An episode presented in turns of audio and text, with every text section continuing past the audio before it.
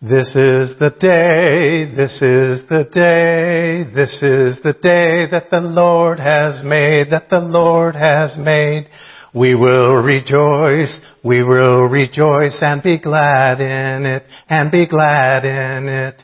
This is the day that the Lord has made. We will rejoice and be glad in it. This is the day, this is the day that the Lord has made. Today is a good day to be alive. And today is a good day to worship God. For today is Pentecost.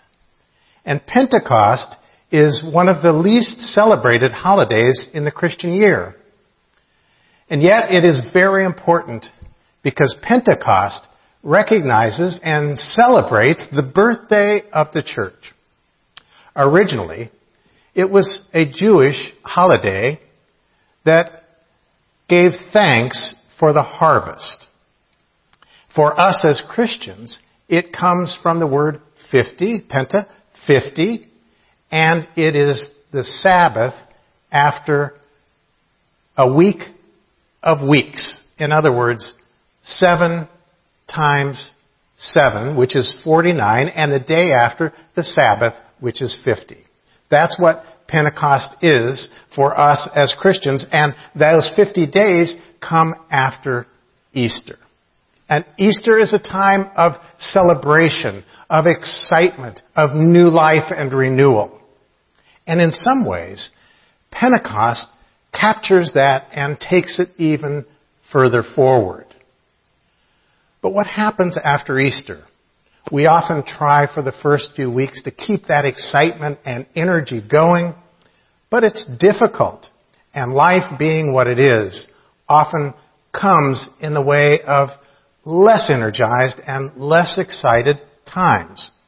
In other words, there's a lacklusterness that can come in that is a part of the ups and downs of our lives. And I know this is true for me. There are times when I feel great energy and have tremendous excitement, and other times less so. There are times when my spirit is flagging and sagging, and other times when it is energized and exuberant. And that's an exciting time, no matter what happens, when we do have that exuberance, uh, especially in our relationship with God. But that up and downness, that lacklusterness, and that exuberance can be part of our relationship with God as well. So I'd like to um, read our text from Acts again that Michael read for us. For when the day of Pentecost came, they were all together in one place. And suddenly from heaven there came a loud sound like a rush of a violent wind. And it filled the entire house where they were sitting.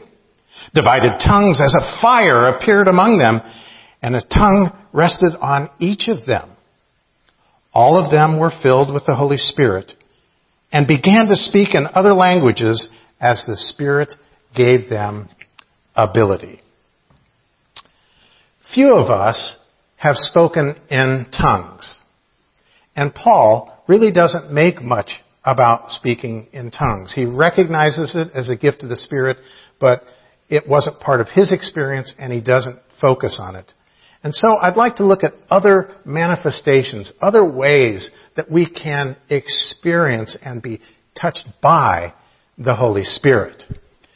One of the ways the Spirit works in us is by what we call fire. It was referred to in our text.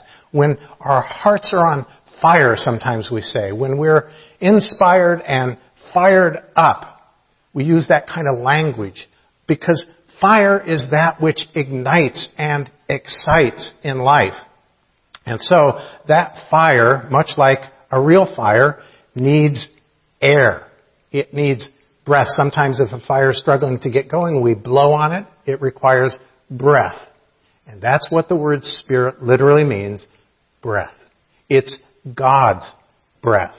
And so when we are touched by and impacted by the Holy Spirit, we are touched by the breath of God blowing upon us and igniting a fire-like sensation in us that gets us inspired and gets us going. And I was, I was thinking of lightning as well because um, I had such a vivid, almost traumatic experience uh, right after Michelle and I were married, and we were in our first house, and our little bedroom was on the second floor, and there was a big oak tree right outside our bedroom window. And one night during a thunderstorm, a strike of lightning hit the tree and ended up uh, killing the tree. It didn't uh, it didn't tip over or anything, but it, it was so dramatic. And I, I remember feeling the electrical charge in the air, and the hair on my arms was standing up on end. And, and we just laid in bed for about a minute and couldn't even say a word. It was, it was that shocking and, and that uh, amazing and impactful to us. Well, our kids were young at the time, very young, and so we tried to explain it to them. And then when I did a little research, I found out that every uh, lightning bolt that sends the big lightning uh, in the sky uh, is actually uh, led by a leader bolt that we don't see that either hits the earth or hits some object like a tree. And it's that energy in the leader bolt that then takes the energy and the mass of whatever it hits in the earth and sends that charge back up, and that's the actual bolt that we see in the sky. And I think that maybe the Holy Spirit is like that leader bolt.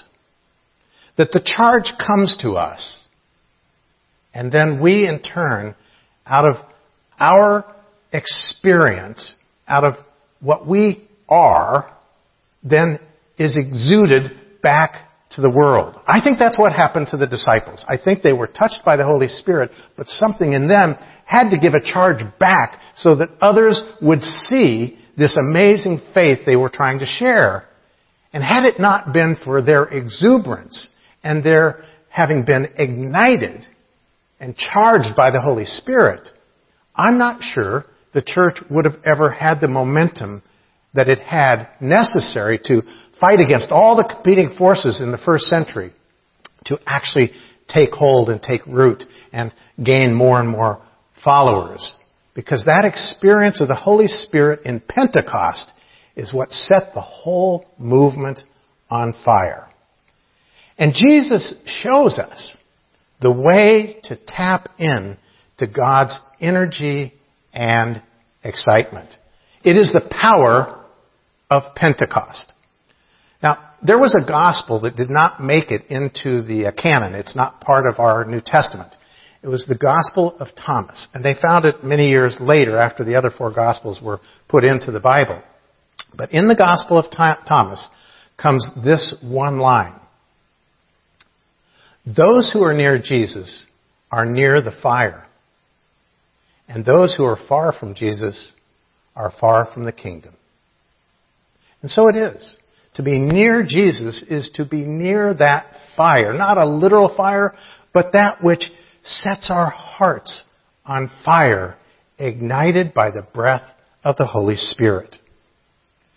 To be ignited and excited as Jesus was is to love God and to love others, and yes, even to love ourselves. It's in the great commandment. You shall love the Lord your God with all your heart, with all your mind, with all your strength, with all your soul and your neighbor as yourself. The soul is so important. The heart is so important because there is nothing more powerful than a soul, a heart on fire. So, we can be creative during these times uh, of seclusion where we're more isolated than normal, where we can't do all the normal activities we'd like to. But we can be creative even at this Pentecost to let the Spirit spark us to new and creative ways of loving God and loving others and yes, ourselves as well. Because this is a time to praise God, to praise God in our living and in our loving. And Jesus shows us that way.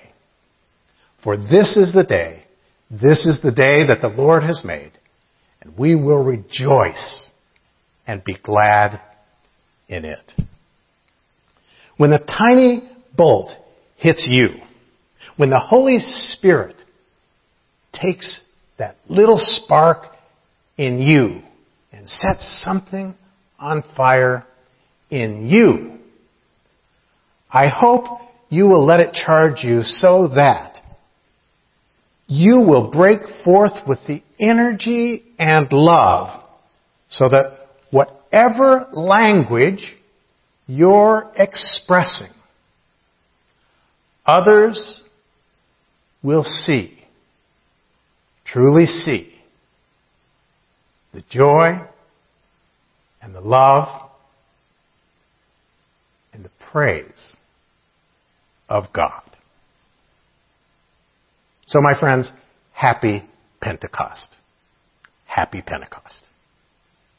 And amen.